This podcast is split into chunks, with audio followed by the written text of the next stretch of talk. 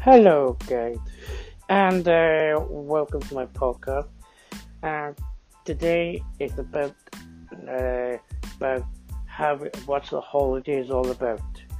Well, holidays like fun on the beach, sitting down with your mate, and relaxing, chilling, listening to the beautiful nature. Don't get your sand in your eyes or in your mouth or anywhere else in your part of your body with a kick you in the face with, but except the beach part. So, yeah. Uh, make sure you get a proper protection around you wherever you are, just in case your little kid or your daughter or your son will kick you in the eye with the sand or chuck sand at you.